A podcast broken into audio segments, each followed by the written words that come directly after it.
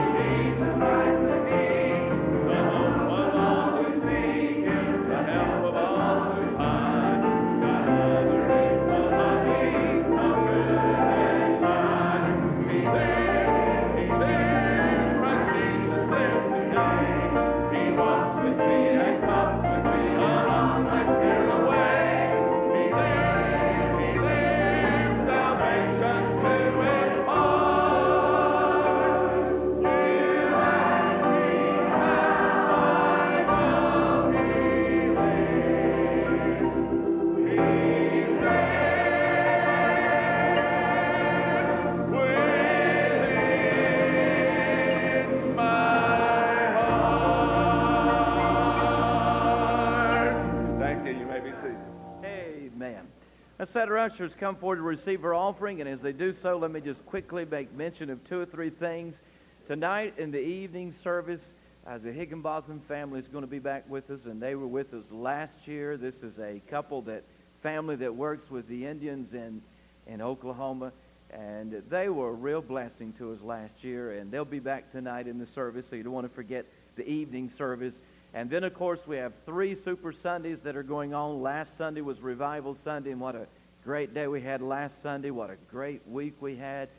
The Lord just blessed and moved. And if you missed the revival, you certainly missed a blessing. Just a great week. But the next Sunday is Super Sunday, is Easter Sunday, and that's a couple of weeks away. And we're anticipating a great day. Have something special planned that night. The choir will be doing something special, and also Brother Squire Parsons will be with us. Joining us, and so that's going to be special, so you want to mark that on your calendar. And Jim, you still plan, is it this Sunday that, or Saturday that you need folks? What time you need everybody? 9:30. Jim and Jan are getting ready to go back to Nigeria, and he is loading a container to ship all of his material and the curriculum and all that kind of stuff back to Nigeria. And so he needs a number of men to help him Saturday to load the container. You want us just to meet you here at 9:30 or what? All right, we'll get the address and everything. So several of you men, we need several now. And so if you can help us next Saturday, the more we have, the quicker we can get that thing loaded and get the Ammonites out of here. Amen? We appreciate Jim and Jan. Love them. And Saturday morning, 9:30, mark your calendar so you can help us. Let's pray. Father, bless the offering today. Continue to open our hearts to all you're doing in the service. In Jesus' name, amen.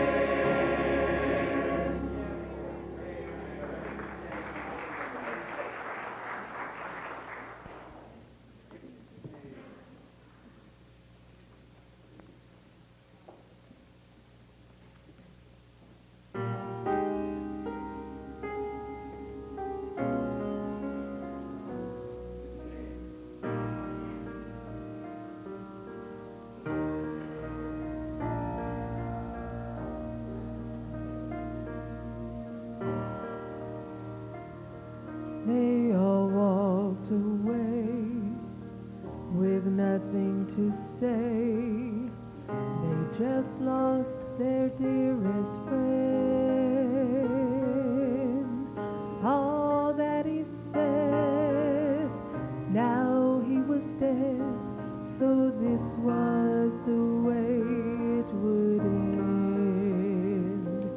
The dreams they had dreamed were not what they seemed, now that he was dead and gone. The garden, the jail, the hammer, the nail. How could a night be so?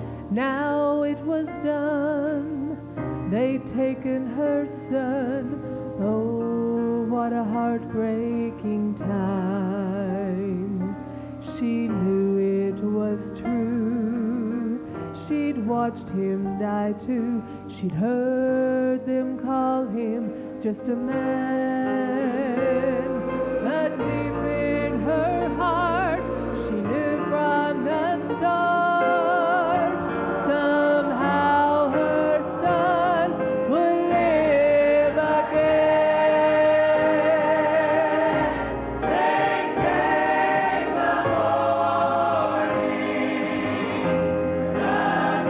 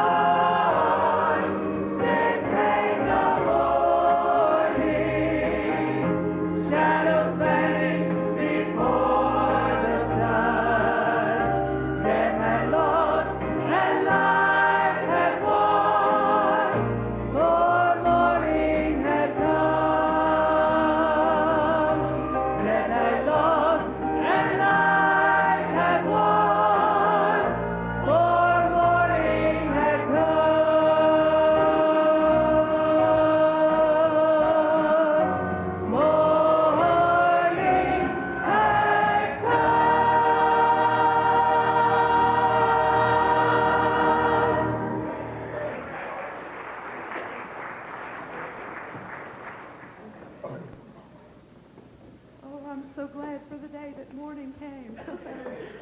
I'm glad for the day that morning came in my soul. And because of that, every day I have the privilege of coming into the presence of the King of Kings and Lord of Lords.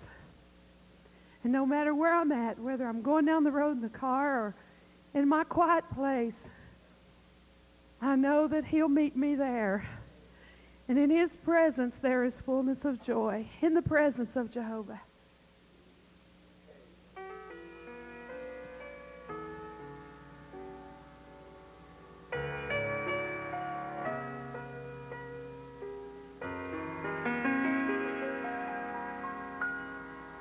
In and out of situations that tug of war with me, and all day long I struggle with the answers that I need.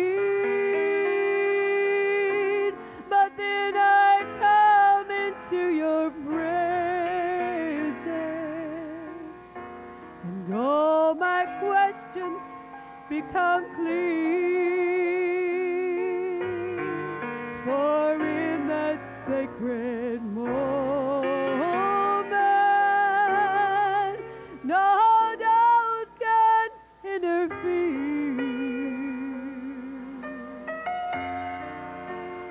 In the presence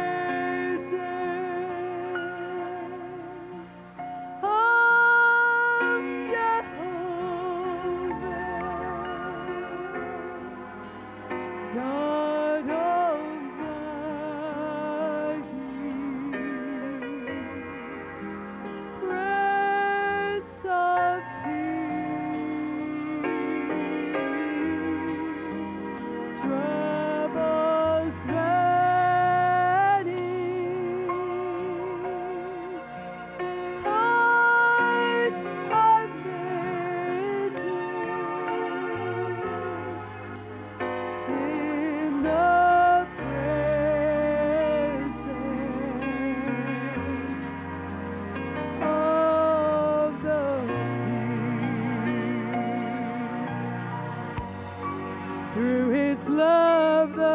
Provided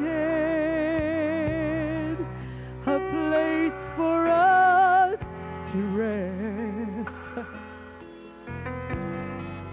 a place to find the answers in the hour of distress.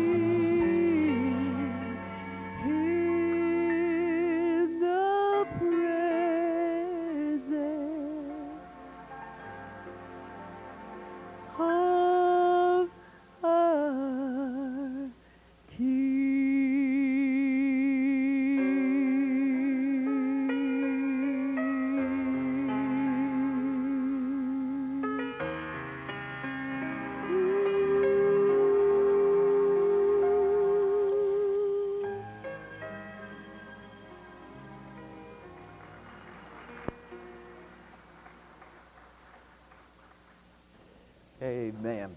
I want you to take God's word and be finding 2 Peter chapter 3, if you would please. 2 Peter chapter 3. And we're going to look at one verse of Scripture. And I want to share with you this morning the thought, leaving the door open. Would you stand, please, as we honor the public reading of God's Word. 2 Peter chapter 3 and verse 9. Again, we're thinking this morning about leaving the door open. Choir sung about the Lord coming again. We're going to see the Lord Jesus one of these days. And I just want to remind you of that promise and look at it in light of what Peter has to say. Look at verse 9, 2 Peter 3, verse 9. The Scripture said, "The Lord is not slack concerning His promise, as some men count slackness, but is long-suffering to usward, not willing that any should perish, but that all should come to repentance." Now let me read that verse to you again. Listen to it. 2 Peter 3, 9, "The Lord is not slack concerning His promise, as some men count slackness, but is long-suffering to usward, not willing that any should perish, but that all should come to repentance." Thank you, baby. Seated, let's pray. This morning, let's think about leaving the door open. We'll look at 2 Peter 3, verse 9, work our way through that one verse of Scripture today, and share with you a few thoughts that are upon my heart.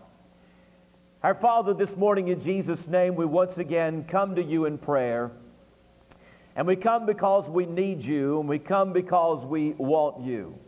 We thank you, Lord, that we can enter into your very presence. What a privilege we have through prayer. And so, Father, as we come to you this morning, come to the throne of grace, to our high priest, to our great God, we ask you now that you might help us for the next few moments, that you might touch us, me and the congregation, that, Father, you would give us what is needed both to share the Word of God and to hear the Word of God.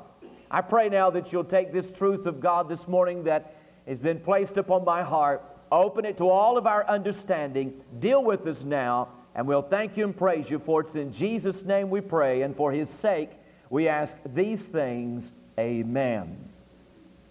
I remember a number of years ago, on ABC Evening News, they reported on an unusual piece of modern art. I guess you could call it modern art. That's what they called it. But it was an unusual piece of art. What it was a chair. And affixed to this chair was a shotgun. And the way you viewed this particular piece of so-called modern art was by sitting in the chair and looking directly into the gun barrel.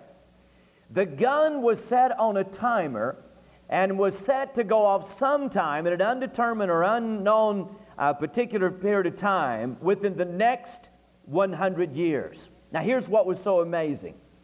People waited in lines to sit in the chair and to stare into the barrel of that gun, knowing, all of them knowing, that that gun could go off at any moment. And every person that sat down in that chair was gambling that the gun would not go off during his or her moment in that chair. Now, I ask you this morning, you don't have to respond to me, but I wonder how many in this room today would sit down in that chair. I know what most of you would say, "No, I'm not that big of a fool. I wouldn't do that." But yet I would say to you this morning that there are people who are practically doing the same thing every day of their life. And what they're doing is they're gambling with their soul, and they're gambling with their eternal destiny. You see, the Bible tells us that one of these days, Jesus Christ is coming again. And the Bible teaches us that Jesus Christ could return at any moment. But yet there are many that fail to heed that warning, and there are many that are unprepared if Jesus Christ were to come back this day. Knowing that the Lord could return at any moment, yet remain unsaved, is just as foolish as sitting down in a chair with a shotgun set on the timer, ready to go off at any moment. I think about the coming of the Lord and how I believe that Jesus Christ is soon to come. But what is so tragic is that so many are not ready for the return of Jesus Christ. I think about a poem. There's an interesting twist to the poem, "'Twas the Night Before Christmas." And you're all familiar with that poem. But someone has taken it and has changed it and entitled it, "'Twas the Night Before Jesus Came." And this is the way they've wrote it. "'Twas the night before Jesus came, and all through the house, not a creature was praying, no, not one in the house. The Bibles were laid, their Bibles were laid on the shelf without care, in hope that Jesus would not come there. The children were dressing to crawl into bed, not one ever kneeling or bowing ahead. And Mom in a rocker with a baby on her lap was watching the late show while I took a nap. When out of the east there arose such a clatter, I sprang to my feet to see what was the matter. Away to the window I flew like a flash, tore open the shutters and threw up the sash. When what to my wondering eyes should appear but angels proclaiming that Jesus was here. With a light like the sun sending forth a bright ray, I knew in a moment this must be the day. The light of his face made me cover my head. It was Jesus returning just like he said. And though I possess worldly wisdom and wealth, I cried when I saw him in spite of myself. In the book of life which he held in his hand was written the name of every saved man. He spoke not a word as he searched for my name. And when he said, "It's not here," my head hung in shame. The people whose names had been written with love, he gathered to take to the Father above. With those who were ready, he arose without a sound, while all the rest were left standing around.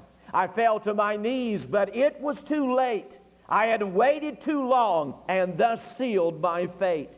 I stood and I cried as they rose out of sight. Oh, if only we had been ready tonight. The words of this poem, the meaning is clear. The coming of Jesus is drawing near, and there's only one life, and when comes the last call, we'll find that the Bible was true after all. You see, when we think about Jesus coming again, it is a glorious thought for those that are saved, but a tragic thing for those that are unsaved. You might say there are two great tragedies in life. One is dying without Jesus Christ, and the other is being left behind when Jesus Christ returns. Well, you notice in our text in 2 Peter 3 that Peter talks about the return of the Lord Jesus. And as he does so, he hints at those that are unprepared and those that could be left behind when Jesus comes. So let's look at 2 Peter 3 and verse 9 and think about this thought, leaving the door open. I point out these truths to you. The first thing that I want you to notice in the text is this. When I look at 2 Peter 3:9, I am drawn to the promise of God. The promise of God. In the 3rd chapter of 2 Peter, you'll find that the subject is the return of Jesus Christ. That's what he's dealing with. The context of 2 Peter 3:9 has to do with the return of Jesus. But in verse 9, he specifically makes reference to the promise of Jesus Christ coming again. Now notice what he had to say about this promise. The first thing that I point out to you is this. You see the announcement of his return. The announcement of his return. Notice these words in verse 9. Peter spoke about the Lord is not slack concerning his promise, as some men count slackness. Now I want you to underscore the word promise for just a moment. The word promise that Peter uses here is a word that literally describes an announcement. What Peter is telling us in verse 9 is that the Lord has announced that he will come again. If you take your Bible and look at your Bible, you'll find that time and time again, repeatedly, you'll find that the Bible announces the return of Jesus Christ. It has been said that there are over 1,845 references to it in the Old Testament alone.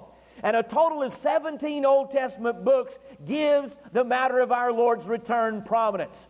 Of the 260 chapters in the New Testament, it is said there are 318 references to the second coming, or one out of every 30 verses in the New Testament has to do with the return of Jesus Christ. 23 of the 27 New Testament books refer to the coming of Jesus Christ. For every prophecy on the first coming of Jesus, there are 8 on the second coming of Jesus Christ. What I'm saying is this. Over and over, the Bible repeatedly announces that Jesus Christ is coming again. Our Lord Himself said in John 14:3 that if I go away and prepare a place for you, I will come again. There is the announcement of His return. Jesus announced that He would come. The Bible announces that Jesus Christ will return. But you not only see the announcement of His return, but second of all, you see the assurance of His return. For notice these words. He said, "The Lord is not slack concerning His promise, as some men count slackness." I'll underscore the word slack for just a moment. The word slack there is a word that has the ideal of being tardy, or the ideal of being late. Peter is telling us in verse 9 that the Lord is going to come. And he's telling us that He will come just like He said. It's a promise. It is an announcement. And Peter is assuring us that He will return and He will not be tardy, that He will not be one moment late. Matthew 24:36 said, "But that of that day and hour knoweth no man, no, not the angels of heaven, but my Father only." Now, I realize this morning that we do not know the day or the hour that our Lord will return. We do know that it has been determined by God. And we do know that that moment has been scheduled by the Father. No man knows that hour. No man knows that day. And I would just insert here, always beware of anybody that tells you they do know when Jesus Christ will come again. But I will say this, we may not know the hour. And we may not know the date when Jesus Christ will come again, but you can mark this down, He will come again. And He'll come just like He promised, and He'll not be one moment late. I was reading not too long ago, back in October of 1992, the capital city of South Korea virtually shut down, waiting for the rapture. Say, what do you mean? There was a gentleman by the name of Lee Jang Rim of South Korea's Dami Mission. And he had made the prediction that Jesus Christ was going to come at midnight on October the 28th. That was in 1992. Over 1,000 people gathered at the mission awaiting that midnight deadline. And because 4 of Lee's followers had committed suicide in preparation for the rapture, police feared there would be mass suicides. So they blocked off city streets, and more than 1,500 riot police and ambulances filled the street, and more than 200 plainclothes detectives surrounded the mission. Well, midnight came. About 10 minutes after midnight, there was this teenage boy that stuck his head out the window, and he shouted, "Nothing's happening."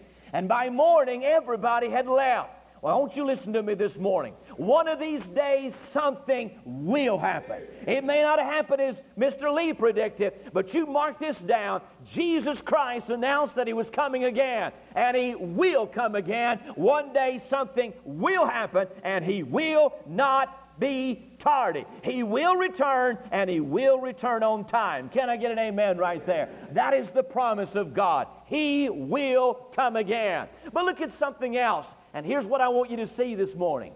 You not only see in verse 9 the promise of God, the promise that Jesus will return, but second of all, you see in verse 9 the patience of God. He magnifies and draws our attention to the patience of God. Look at the words in verse 9 where He said that He is long-suffering to usward. He is long-suffering to usward.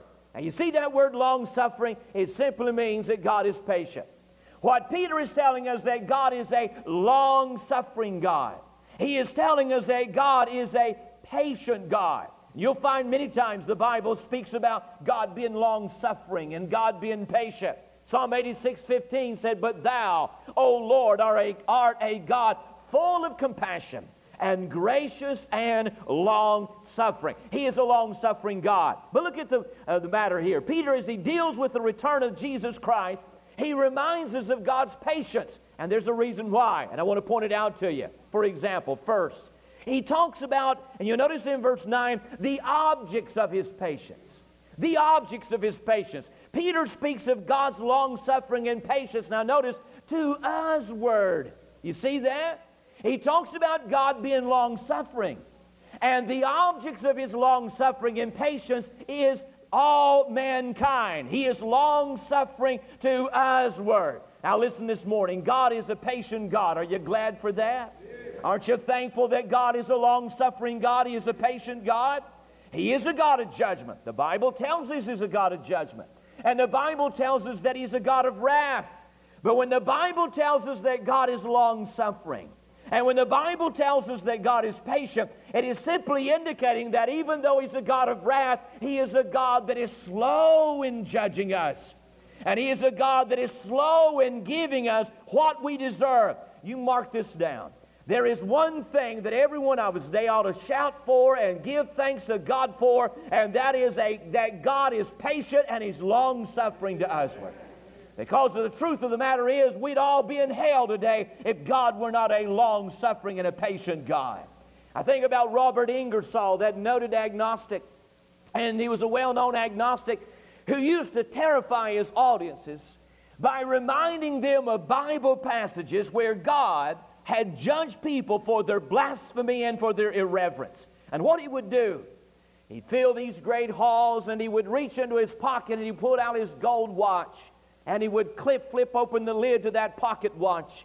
And then he would say to the crowd, he said, I'm going to curse God, and I'm going to give God 5 minutes to strike me down dead. And then he would utter some blasphemy against God, and then he would wait. 1 minute would pass by.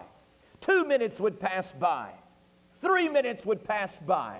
You could feel the tension building there in his crowd. And 4 minutes, and then finally 5 minutes would pass by. And he would snap his watch shut, and then he would say to the crowd, there, you see, there is no God. For if there was a God, He would have struck me down dead. Well, someone told Joseph Parker about his actions. And Joseph Parker, that great British preacher, and they told him what Ingersoll said and what he had done. And I love the answer that Parker gave. He said, and did the American gentleman think that he could exhaust the patience of God in 5 minutes? I would say to you this morning, you better be glad that God's patience is not exhausted in 5 minutes.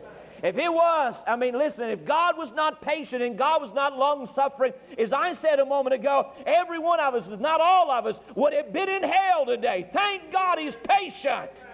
I ask you, how many of you accepted Jesus Christ the first time you had an opportunity? Most of us didn't. And else in verse 9, he not only do we see the objects of His patience, but we see the objective of His patience. For notice what he had to say. Peter not only tells us that God is patient toward us or to usward, but he also tells us why God is patient. And he also tells us why God is long-suffering. Why? He is not willing, notice it, that any should perish. You don't know why God is a patient God. You don't know why God is a long-suffering God. Because He does not want one single person to go to hell, and He doesn't want one single person to be left behind when He returns. God wants every person to be saved. He wants every man to be saved. He wants everybody to be ready for the return of Jesus Christ. He is a patient God.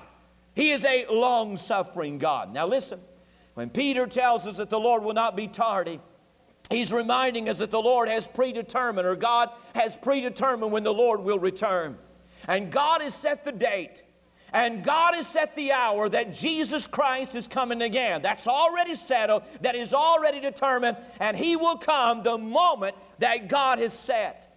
But Peter also reminds us that the reason He has not already come, get this, the reason He has not already come is because He is not willing that any should perish. Understand this morning.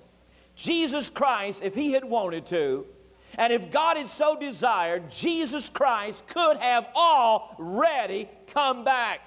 He could have already returned. He could have come last year. He could have come the year before. People talk about signs and prophecies. And of course, Prophecy has never been one of my strong points, but I hear people talking about signs and talking about prophecy and so forth, and all the things that are to be fulfilled, and that which has been fulfilled that signals the nearness of the return of Jesus Christ. If I understand the Bible correctly, the majority of prophecy that has to do with the future has to do with things that will happen after Jesus Christ comes again. Are you getting, listen to me? Are you with me this morning? I know you lost an hour's sleep. It's not going to help your beauty in it all, but I want you to stay with me this morning. And most of the things that the Bible talks about in prophecy, they point toward things that will happen after Jesus Christ comes again. If I understand my Bible correctly, there is not one thing that has to be fulfilled for Jesus to come back. There's no prophecy. There is no prophecy in the Bible that is yet to be fulfilled for the Lord to return. Everything has been fulfilled that is required. The only reason He hasn't already come back is because He is not willing that any man should perish. Peter twice talks about the long-suffering of God, 1 and 2 Peter. Here in our text in 1 Peter 3:9, also 1 Peter 3:20. Turn back there for a moment. There in 1 Peter 3:20, he gives us an illustration of God's long-suffering.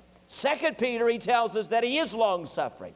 But in 1 Peter, he illustrates that long-suffering. And notice verse 20, and you see the illustration that he gives.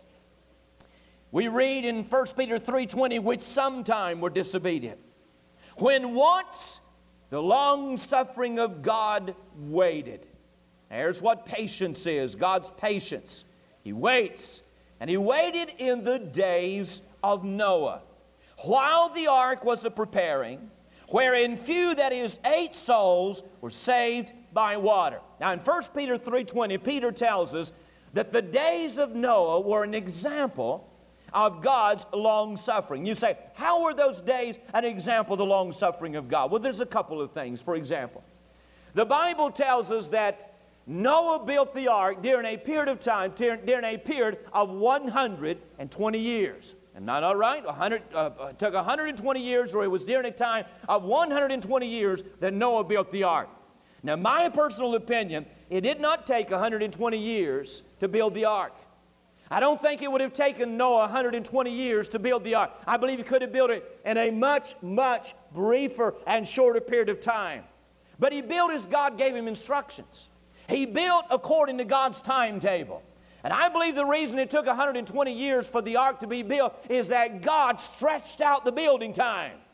And He stretched out that building time to 120 years to give men a chance, to give men an opportunity to be saved. God, He was a God of judgment. That's why He had to judge the earth. But He was a patient God, and He stretched out a building time so that men might be saved. Unfortunately, only Noah and his family were saved. That was one example. But there's another example of God's long-suffering in the days of Noah. It has to do with a man by the name of Methuselah. Now, you know who Methuselah was. Methuselah was the oldest man that ever lived. He lived 969 years. Now, there's days I feel like I've lived that long, but Methuselah lived 969 years. He lived longer than any man in history. Now, the name Methuselah is an interesting name. It means he hath sent his death, and when he is dead, it shall come, or it shall not come till he die. Now, that's an unusual name. How would you like to have the name, hey, he has sent his death, and when he is dead, it shall come? How would you like to be called that? That was his name. That's what his name meant. When he is dead, his death is sent. When he is dead, it shall come. The name itself indicates that God sent his death. And when his death came, it came. What came? Most believe that what came was the flood of Noah's day. And that when Methuselah died, that's when the flood became. This is my opinion. My own personal opinion is that when Methuselah drew his last breath, the first drops of rain began to fall upon the earth. Now, think with me for just a moment. What was the flood? God looked down and he saw a generation of society that had no room for him.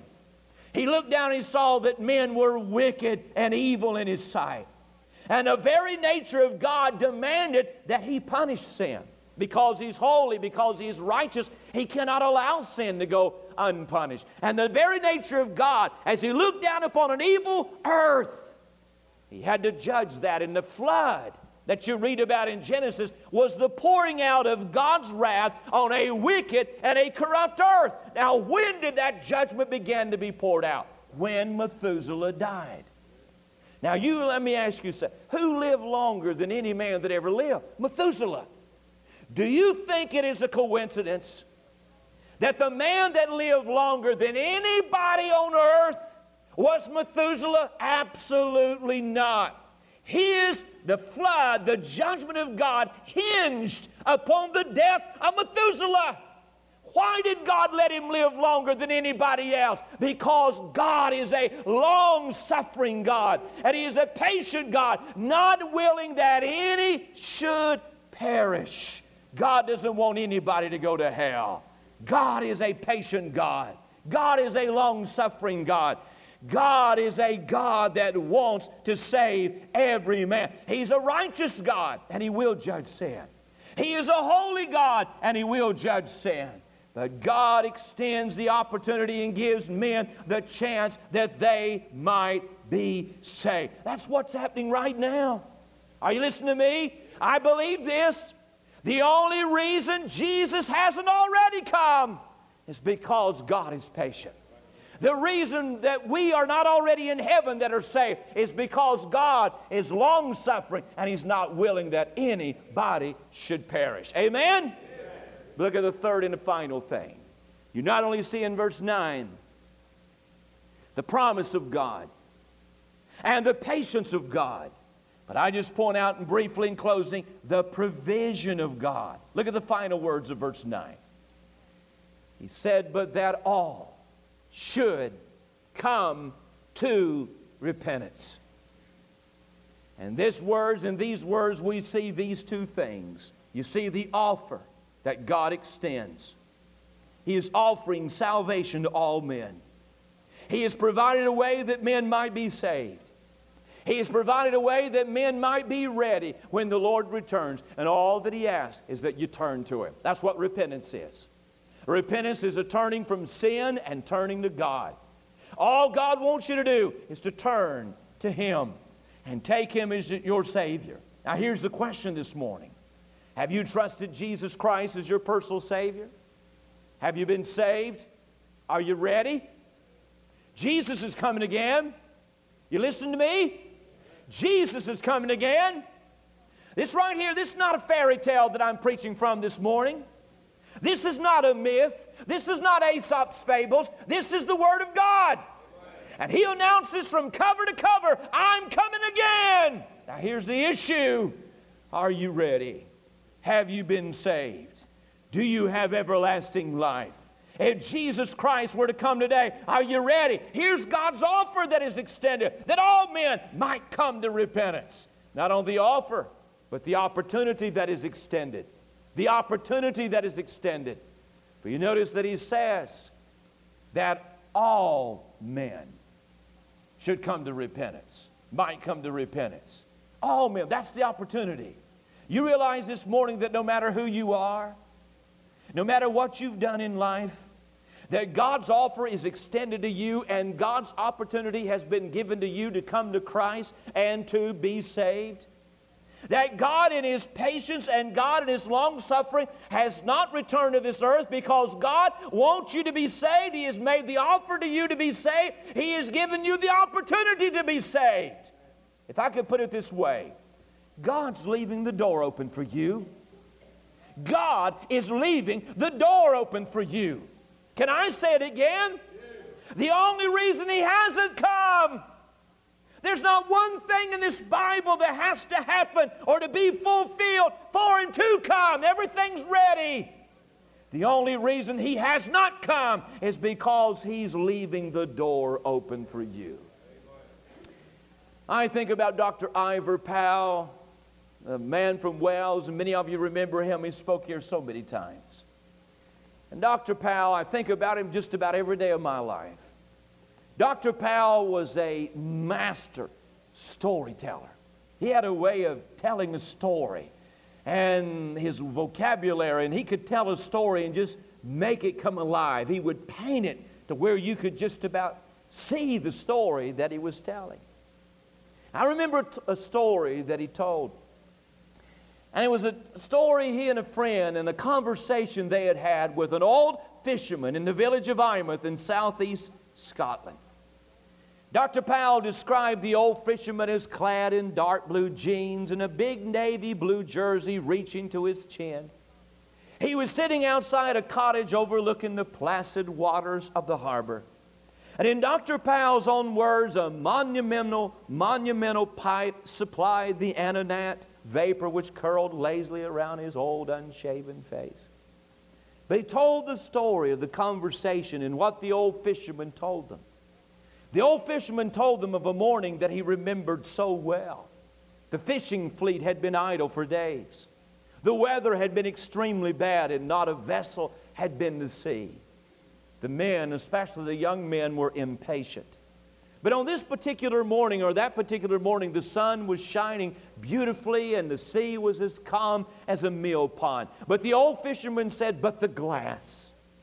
They should have seen the glass. And the glass, of course, it was a seaman's term, how the sea is a dead calm. Looking out, it looked like a piece of glass. But the old fisherman said, but they should have seen the glass. The older man knew better. But the younger men were impatient, and to them it was too lovely of a day to miss the chance of getting in a day of fishing. And the old fisherman said, they went all of them, and they never came back. Not a single ship came back. You see, hours after they had left and they reached the fishing grounds, the weather suddenly changed and a great storm churned the sea into a heaving mass. And the men turned for home, but it was too late.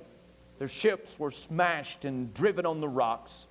And the old man concluded the story by saying, the rest of us were down at the water's edge, waiting and hoping that some of the men would be washed ashore. We were ready to rush into the water to help them.